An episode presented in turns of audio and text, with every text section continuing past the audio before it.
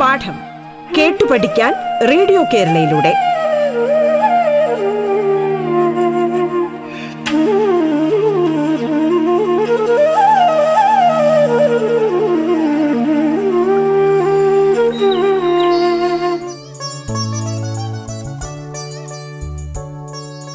പാഠത്തിന്റെ ഇന്നത്തെ അധ്യായത്തിൽ ഞാൻ എം രവിയാണ് നിങ്ങളോടൊപ്പം ഉള്ളത് കണ്ണൂർ ജില്ലയിലെ കടന്നപ്പള്ളി ഗവൺമെന്റ് ഹയർ സെക്കൻഡറി സ്കൂളിലെ ഹിന്ദി അധ്യാപകനാണ്. ഇന്ന് നമ്മൾ അവതരിപ്പിക്കുന്നത് പത്താം തരത്തിലെ ആദ്യത്തെ ഹിന്ദി പാഠമായ വീർ ബഹുട്ടിയുടെ രണ്ടാമത്തെ ഭാഗമാണ്.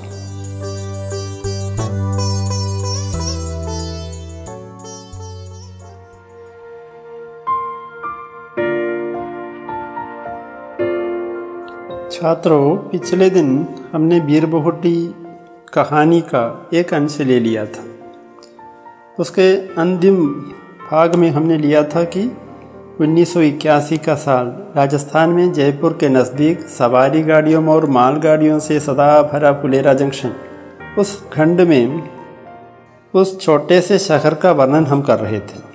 वहाँ से और आगे बढ़ने पर देखिए एक अंधेरी सी गली में छः सात गधों की, खुरों की टापों की आवाज़ें, उनके पीछे चलता एक बदन उखाड़े कुम्हार। इसी दृश्य के बीच से गुजरते हुए दो स्कूली बच्चे, बेला और साहिल उन दिनों पेन में पाँच पैसे में नीली स्याही भरी जाती थी। स्टेशनरी की दुकान वाले ड्रॉप पर से पेन में स्याही भरते थे। यस तो ये, यहाँ तो अंत में ये बताता है कि ये दोनों बच्चे, यानी बेला और साहिल, इसी दृश्य के बीच से गुजरते हुए गुजरते हैं।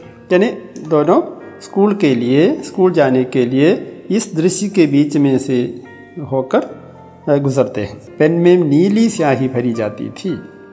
यानी उन दिनों की विशेषता ऐसी है कि उन दिनों में आज के जैसे बॉल पेन का, बॉल बारा नहीं था, प्रचार नहीं था ज़्यादातर लोग फाउंटेन पेन या इंक पेन का इस्तेमाल करते थे।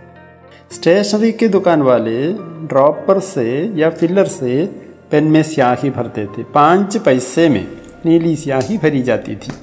तो उन दिनों में पाँच पैसा मीन्स मूल्यवान है। आज तो पाँच पैसा कोई भी नहीं स्वीकार करेगा, है ना? तो ये ऐसा बताया है। पेन में कुछ स्याही बची थी, उसे साहिल ने ज़मीन पर छिड़क दिया। नई स्याही भरवाने के लिए दोनों दुकान पर पहुँचे। एक पेन स्याही भर दो, साहिल से पहले ही बेला ने दुकान वाले से कहा, बेटा, स्याही की बोतल अभी अभी खाली हो गई है, अब तो कल ही मिल पाएगी। लेकिन इसने तो पेन में जो स्याही थी, उसे भी ज़मीन पर छिड़क दिया, बेला बोली। बादल को देखकर खड़े को नहीं ढुलाना चाहिए, दुकान वाले भैया ने कहा और पूछा, कौन सी में पढ़ते हो? पांचवी में। साहिल ने ऐसे बुरे मन से बताया, जैसे पांचवी में पढ़ना पाप हो। दोनों, दुकान वाले भैया ने कहा हाँ दोनों। और हम दोनों का सेक्शन भी एक ही है, ये। बेला ने ऐसे खुश होकर बताया, जैसे ये कोई बहुत बड़ी बात हो। यानी दुकान में स्याही भरवाने के लिए, पेन में स्याही भरवाने के लिए दोनों जाते हैं। तो जाने से पहले साहिल ने क्या किया अपनी कलम में अपनी पेन में जो സ്യാഹി ബച്ചി थी उसे उसने ज़मीन पर छिड़क दिया था അതായത് കടയിലേക്ക് മഷി നിറക്കാൻ പോകുന്നതിന് മുമ്പായിട്ട് പേനയിൽ ബാക്കിയുണ്ടായിരുന്ന മഷി സാഹിൽ നിലത്ത് കുടഞ്ഞു കളഞ്ഞിരുന്നു तो उसी प्रकार ऐसा करके वे दोनों दुकान पहुंचते हैं तो साहिल की कलम में स्याही भरवानी है लेकिन कौन बात कर रही है बेला बात कर रही थी एक पेन स्याही भर दो साहिल से पहले ही बेला ने दुकान वाले से कहा बेटा स्याही की बोतल अभी अभी खाली हो गई है അഭി അഭി ഖാലി ഹോ ഗൈ മീ ജസ്റ്റ് നോ എന്നാണ് ഇപ്പോൾ ആണ് അത് അത് തീർന്നു പോയത് എന്ന രീതിയിൽ പറയുകയാണ് अब तो कल ही मिल पाएगी ഇനി നാളെ മാത്രമേ കിട്ടുകയുള്ളൂ लेकिन इसने तो पेन में जो स्याही थी उसे भी ज़मीन पर छिड़क दिया बेला बोली അപ്പോൾ ഇവൻ പേനയിൽ ബാക്കിയിരുന്ന മഷി കൂടെ ഇവൻ കുടഞ്ഞു കളഞ്ഞു എന്ന് കടക്കാരനോട് അവൾ പറയാം बादल को देखकर खड़े को नहीं ठुलाना चाहिए दुकान वाले भैया ने कहा और पूछा कौन सी में पढ़ते हो बादल को देखकर खड़े को नहीं ढुलाने ढुलाना चाहिए बताने का मतलब है आसमान में बादल छाए हुए हैं तो इसका मतलब है आज पानी बरसने की संभावना है आज वर्षा होने की संभावना है इसीलिए हमारे खड़े में जितना पानी है उसे भी हम आ, क्या करते हैं ढुलाते हैं അപ്പോൾ നമ്മുടെ ഇന്ന് ഏതായാലും ആകാശത്ത് നല്ലപോലെ മേഘമുണ്ട് അതായത് നല്ലപോലെ മഴ വരാൻ സാധ്യതയുണ്ട് അതുകൊണ്ട് നമ്മുടെ കയ്യിലുള്ള വെള്ളം കൂടി കമിഴ്ത്തി കളയുക അതിനെയാണ് ഇവിടെ പറഞ്ഞത് മനസ്സിലായില്ലേ അത് അത് ആണ് അതിനെ കണ്ടി അങ്ങനെ ചെയ്യാൻ പാ- പാടില്ല എന്ന അർത്ഥത്തിലാണ് കടക്കാരൻ പറഞ്ഞത് बादल को देख कर खड़े को नहीं ढुलाना चाहिए दुकान वाले भैया ने कहा, और पूछा कौन सी में पढ़ते हो? कौन सी में बताने का मतलब है कौन सी कक्षा में? In which standard, in which class? पांचवी में। साहिल ने ऐसे बुरे मन से बताया, जैसे पांचवी में पढ़ना पाप हो। पर मशी किट्टा तो डरने, साहिल को स्याही नहीं मिली, इसलिए वो दुखी है, वो बुरे मन से बात कर रहा था। दोनों दुकान वाले भैया ने कहा हाँ दोनों। और हम दोनों का सेक्शन भी एक ही है। ये। बेला ने ऐसे खुश होकर बताया जैसे ये कोई बहुत बड़ी बात हो। लेकिन बेला बात करते समय बड़ी खुशी के साथ ही बड़े अ, क्या है आत्मविश्वास के साथ ही वो बात कर रही थी। ठीक है दोनों के बात करने के ढंग में भी ऐसा अंतर हम यहाँ देख सकते हैं। क्योंकि साहिल को पेन में स्याही भरने में नहीं मिली है इसलिए वो, वो क्या है उसके बात करने में भी वो निराशा की बात हुई होगी। ओके, ठीक। बेला और साहिल स्टेशनरी की दुकान में जाकर वहाँ से स्याही भरवाने का प्रयास करते हैं। लेकिन वहाँ स्याही नहीं मिलती हैं। ये संदर्भ इस प्रसंग पर हम एक पटकथा लिख सकते हैं। पटकथा लिखते समय हमें किस किस बात पर ध्यान देना है? वो हम विशेष रूप से देखेंगे। पटकथा के पटकथा के संबंध में हमने पिछले साल पक्षी और दीमक नामक कहानी के आधार पर हमने पटकथाएँ लिखी थी। और इस बार यह हम वीर बहुट्टी कहानी में भी हमें पटकथा लिखने का प्रत्येक अवसर तो है। तो ऐसा है कि दोनों बच्चे दुकान में जाकर उनमें स्याही भरवाने का प्रयास करते हैं। तो उस संदर्भ के आधार पर भी हम एक पटकथा लिख सकते हैं।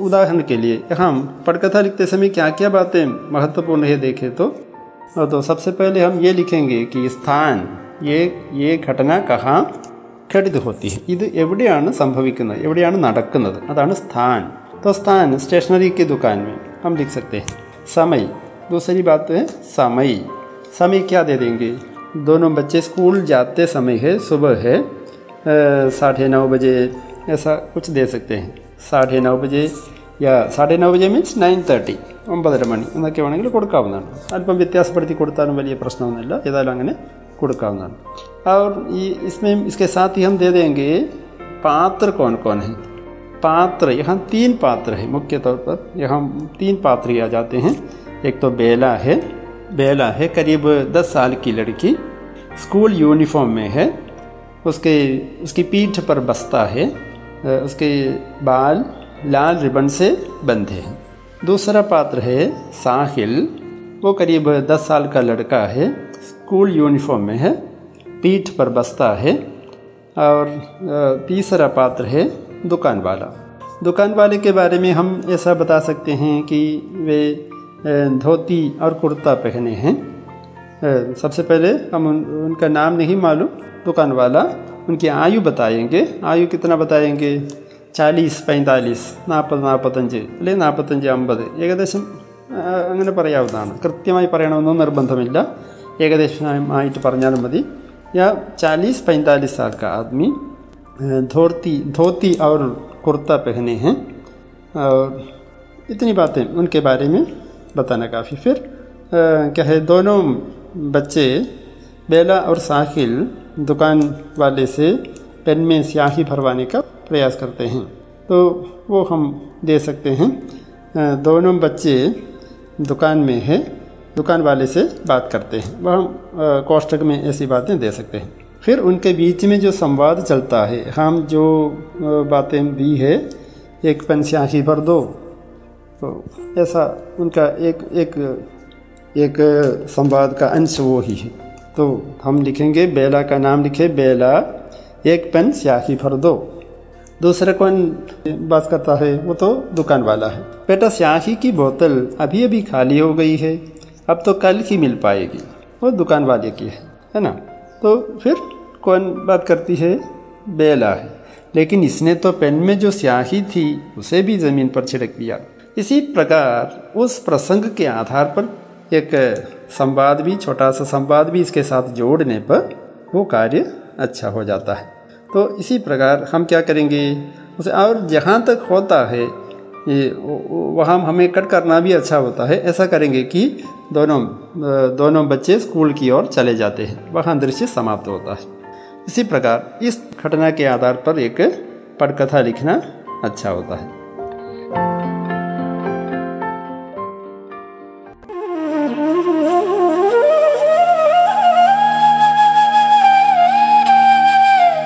പാഠം കേട്ടു പഠിക്കാൻ റേഡിയോ കേരളയിലൂടെ.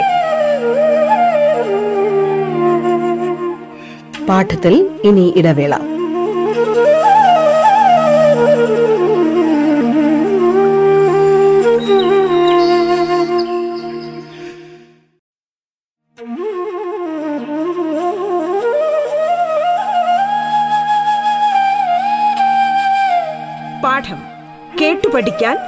റേഡിയോ കേരളയിലൂടെ തുടർന്ന് കേൾക്കാം പാഠം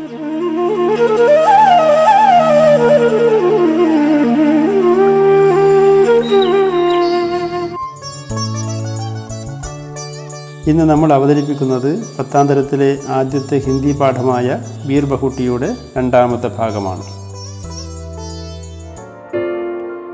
क्लास में दोनों पास पास बैठते थे कापी में काम करते तो दोनों कापी में काम करते थे। किताब पढ़ते तो दोनों किताब पढ़ते। बल्कि पाठ भी एक ही पढ़ते। साहिल नमक उठी सन सत्तावन में, वो तलवार पुरानी थी, पढ़ता। तो बेला भी चमक उठी सन सत्तावन में, वो तलवार पुरानी थी, पढ़ती थी। बेला कहती, बहन जी, पानी पीने चली जाओ? साहिल भी कहता, बहन जी, पानी पीने चला जाओ? यस, यह हम बताता है, ये दोनों बच्चे सभी कार्य एक साथ करते थे। रुपल क्यों क्लास में कापी में काम करते समय दोनों कापी में काम करते थे। कापी में काम करना मीन नोटबुक रुपए नोट किताब पढ़ते तो दोनों किताब पढ़ते।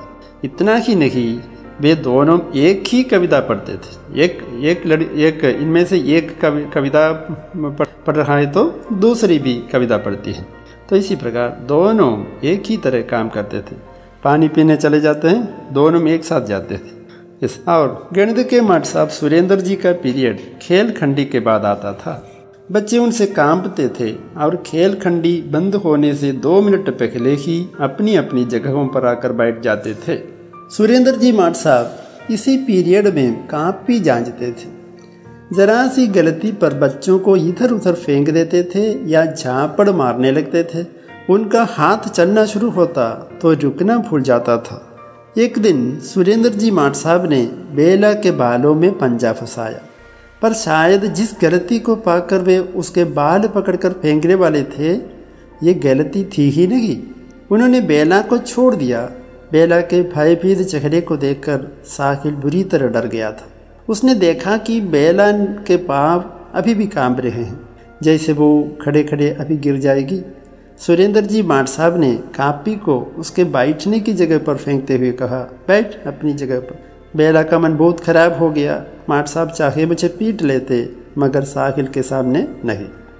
वो साहिल के सामने खुद को शर्मिंदा महसूस कर रही थी, क्योंकि वो जानती थी कि वो साहिल की नज़र में बहुत अच्छी है।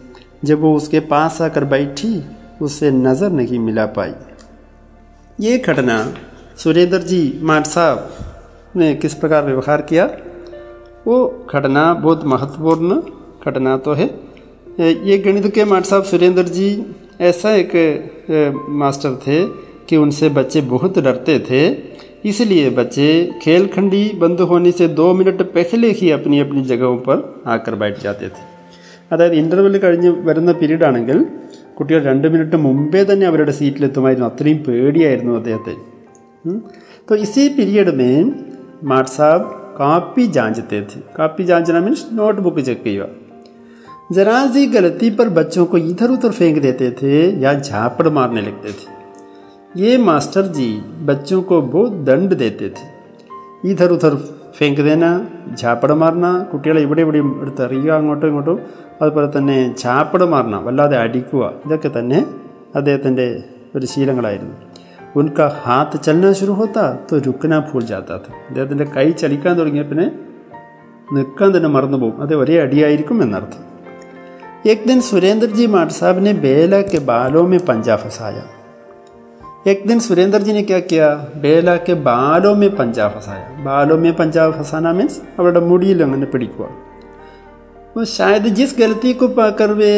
उसकी उसके बाल पकड़ रहे थे പക്കട് കർ ഫേങ്കിനെ വാലെ थे वो गलती थी ही नहीं എന്നാൽ അതൊരു തെറ്റ് തന്നെ ആയിരുന്നില്ല എന്ന് ഇവിടെ പറയുന്നു उन्होंने बेला को छोड़ दिया बेला के भयभीत चेहरे को देखकर साहिल बुरी तरह डर गया था साहिल क्या देख रहा था ബേല का ചെഹര ബഹുത് ഭയഭീത് ഹേ ഷീ വളരെ ഭയപ്പെട്ടിരിക്കുന്ന ഒരു വല്ലാതെ പേടിച്ചരണ്ട മുഖമാണ് ബേലയുടേത് കാണുന്നത് അത് കണ്ടിട്ട് സാഹിലും ഭയപ്പെട്ടു പോയി എന്നാണ് പറയുന്നത് उसने देखा कि बेला के पाप अभी भी कांप रहे हैं उसके पाप कांप रहे हैं അവിടെ കാലുകൾ രണ്ടും വിറക്കുകയാണ് ജയ്സെ വോ ഖടെ ഖടെ അഭി ഗിർ ജായേഗി ഇപ്പോൾ വീണു പോകുമോ എന്ന് തോന്നുന്നു सुरेंद्र जी मार साहब ने कांपी को उसके बैठने की जगह पर फेंकते हुए कहा बैठ अपनी जगह पर।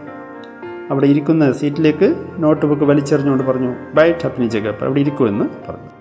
बेला का मन बहुत खराब हो गया മാട്ട് സാബ് ചാഹി മുച്ച് പീട്ടിലേത്ത് മകർ സാഹിൽ കെ സാമനെ നഹി. ഇതായിരുന്നു അവിടെ പ്രശ്നം. എന്താണ്? മാട്ട് സാബ് ചാഹി മുച്ച് പീട്ടിലേത്തേ മാഷ് വേണമെങ്കിൽ എന്നെ അടിച്ചോട്ടെ. ലേക്കിൻ സാഹിൽ കെ സാമനെ നഹി. ബട്ട് സാഹിന്റെ മുമ്പിൽ അടിക്കരുത് वो साहिल के सामने खुद को शर्मिंदा महसूस कर रही थी खुद को ഷർമിന്ദ महसूस कर रही ഷർമിന്ദ महसूस करना മീൻസ് വളരെ ലജ്ജിതയായിട്ട് തോന്നുമായിരുന്നു അവർക്ക് ഫീൽ ചെയ്യണം അവർക്ക് ഉം? വല്ലാതെ നാണം കെട്ട ഒരവസ്ഥയിലായിരുന്നു ആ കുട്ടിയെന്ന് എന്താണ് കാരണം അവൾക്ക് സാഹിലിൻ്റെ മുന്നിൽ അടി വാങ്ങാൻ ഇഷ്ടമല്ല അതാണ് സാഹിൽ കാരണം എന്താണ് പറയുന്നത് ക്യോങ്കി वो जानती थी कि वो साहिल की नज़र में बहुत अच्छी है तो बेला ये जानती थी कि वो साहिर की नज़र में बहुत अच्छी है जब वो उसके पास आकर बैठी उसे नज़र नहीं मिला पाई അവൻ്റെ അടുത്ത് വന്നിരുന്നിട്ടും അവൻ്റെ മുഖത്ത് നോക്കാൻ അവൻ അവൾക്ക് വല്ലാതെ പ്രയാസമായിരുന്നു നാണക്കേടായിരുന്നു എന്ന് ആണ് പറയുന്നത് ഈ ഘടന ये घटना बहुत महत्वपूर्ण घटना है इस घटना के आधार पर डायरी लेखन बहुत अ, अच्छा अ, कार्य होता है अ, क्योंकि डायरी लेखन के लिए प्रश्न पूछे जाने पर ये संदर्भ बहुत अच्छा संदर्भ है, बहुत अच्छा प्रसंग है। तो बेला का, बेला बेला की डायरी हो सकती है या साहिल की डायरी हो सकती है, दोनों के लिए उचित है, उपयुक्त है ये प्रसंग। तो डायरी लिखते समय हमें किस किस बात पर ध्यान देना है देखें। तो डायरी में बहुत महत्वपूर्ण होता है दिनांक का या तारीख का उल्लेख। सबसे पहले हम यहाँ लिखेंगे तारीख।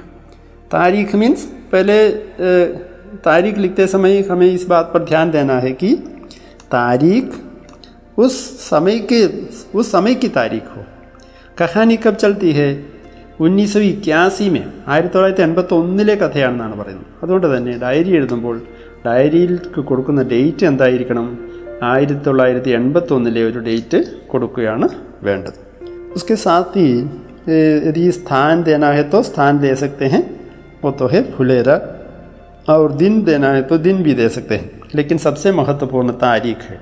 फिर ऐसा लिखेंगे, बेला का हो या साहिल का हो, उन दोनों को कैसा अनुभव हो रहा है, उनके मन में किस प्रकार, ये घटना कितना प्रभाव डालता है उसके मन में, उसके आधार पर हमें डायरी भी लिखना है। बहुत डायरी लिखते समय ऐसा लिखना चाहिए कि हमें कुछ मार्मिक अंशों को लि- जोड़कर लिखना है।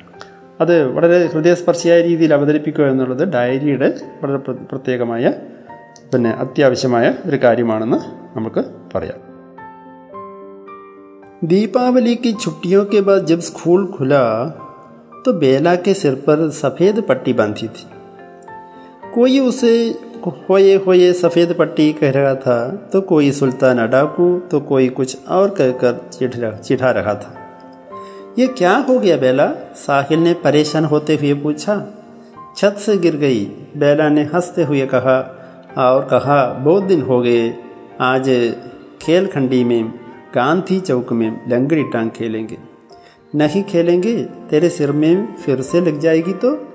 नहीं लगेगी, बेला ने जिद की। और वे हमेशा की तरह सारे बच्चों के साथ गांधी चौक की बालों में पूरी खेल खंडी लंगड़ी टांग खेले। इन बच्चों को अपने चारों ओर खेलते देखकर गांधी जी की मूर्ति ऐसी दिखाई पड़ती जैसे और समय से कुछ अधिक मुस्कुरा रही हो ദീപാവലി की छुट्टी तो ദീപാവലി की छुट्टियों के बाद അവധി ദിനങ്ങൾക്ക് ശേഷം സ്കൂളിൽ വന്ന സമയത്ത് बेला के सिर पर सफ़ेद पट्टी बांधी थी सफ़ेद पट्टी बांधने का मतलब है വെളുത്ത ബാൻഡേജ് കെട്ടിയിട്ടുണ്ടായിരുന്നു എന്നർത്ഥം തലയിൽ വെളുത്ത ബാൻഡേജ് കെട്ടിയിടണം ദൂരത്തിനെ കാണും അത് കുട്ടികൾക്ക് ഒറ്റയടിക്ക് ശ്രദ്ധിക്കും അല്ലേ कोई उसे होए होए सफ़ेद पट्टी कह रहा था तो कोई सुल्ताना डाकू तो कोई कुछ और कहकर चिढ़ा रहा था तो बच्चे क्या कर रहे थे इस लड़की को चिढ़ा रहे थे चिढ़ाना मीन्स കളിയാക്കുക ശുണ്ഠി പിടിപ്പിക്കുക क्या क्या कहकर चिढ़ा रहे थे होए होए सफ़ेद പട്ടി സുൽത്താന ഡാക്കു സുൽത്താന ഡാക്കു എന്ന് പറഞ്ഞാൽ കൊള്ളക്കാരിയായ റാണി ഹോയെ ഹോയെ സഫേദ് പട്ടി മീൻസ് അത് സഫേദ് പട്ടി ആ ഉള്ള അതിൻ്റെ പേര് വെച്ചുകൊണ്ട് അവളെ വിളിക്കുകയാണ് इस प्रकार बच्चे उसे चिढ़ा रहे थे ये क्या हो गया बेला സാഹിൽ ने परेशान होते हुए पूछा അപ്പോൾ സാഹിലിനത് വല്ലാതെ വിഷമം തോന്നി അവിടെ തലയിൽ മുറിവ് കണ്ടിട്ട് छत से गिर गई बेला ने हंसते हुए कहा और कहा बहुत दिन हो गए आज खेल खंडी में गांधी चौक में लंगड़ी टांग खेलेंगे बहुत दिन हो गए आज हम क्या करेंगे लंगड़ी टांग खेलेंगे गांधी चौक में हम लंगड़ी टांग खेलेंगे लंगड़ी टांग खेलने का मतलब है ഒരു കാലിൽ ഇങ്ങനെ ഹോപ്പ് ചെയ്ത് തത്തി തത്തി പോകുന്ന ഒരു ഒരു കളിയാണ് കുട്ടികളുടേത് ഒറ്റക്കാലിൽ നീങ്ങണം അപ്പോൾ അതാണ് ഈ ലങ്കടി ടാങ്ക് എന്ന് പറയുന്നത് നഹി ഖേലെങ്കെ തെരെ സിർമേ ഫിർസെ ലഗ് ജായേഗി തോ അയ്യോ കളിക്കാൻ പറ്റില്ല ഇത് വീണ്ടും നിന്റെ തലയിൽ പറ്റിയാലോ എന്ന് സാഹിൽ പറയുന്നുണ്ട് നഹി ലഗേഗി ബേലാനി ജിദ് കി ജിദ് കർണേക്ക മാത്രം ഹെ വാശി പിടിക്കുക അതായത് ഒന്നും പറ്റില്ല നമുക്ക് കളിച്ചേ പറ്റൂ എന്ന രീതിയിൽ വാശി പിടിക്കുക അവൾ. അവർ വേ ഹമേശ കിത്തർ ബച്ചോക്കെ സാത് ഗാന്ധി ചൗക്ക് ബാലുമേം പൂരി ഖേൽ ഖണ്ഡി ലങ്കടി ടാങ്കേൽ അങ്ങനെ ഈ കുട്ടികൾ പൂരി ഖേൽ ഖണ്ഡി ആ ബ്രേക്ക് ടൈം മുഴുവനായിട്ട് ഗാന്ധിജിക്ക് മൂർത്തിക്ക് ചാരോ മോർ വഹഞ്ചോ ബാലു ഹെ ഉസ്മേം ലങ്കടി ടാങ്കേൽ ഇപ്പോൾ ഗാന്ധിജിയുടെ നാല് പാടും ഈ കുട്ടികൾ അങ്ങനെ കളിക്കുമായിരുന്നു. ഗാന്ധി चारों ओर खेलते बच्चों को देखकर गांधी जी की मूर्ति ऐसी दिखाई पड़ती ജൈസെ അവർ സമയസെ കുറിച്ച് അധികം മുസ്കുരാ രഹി ഹോ അപ്പോൾ കുട്ടികൾ നാലുപാടും കളിക്കുന്നത് കണ്ടിട്ട് ഗാന്ധിജിയുടെ പ്രതിമ ഇന്ന് കൂടുതൽ ചിരിക്കുന്നുണ്ടോ എന്ന് തോന്നി എന്ന് ഇവിടെ കഥാകാരൻ പറയുന്നു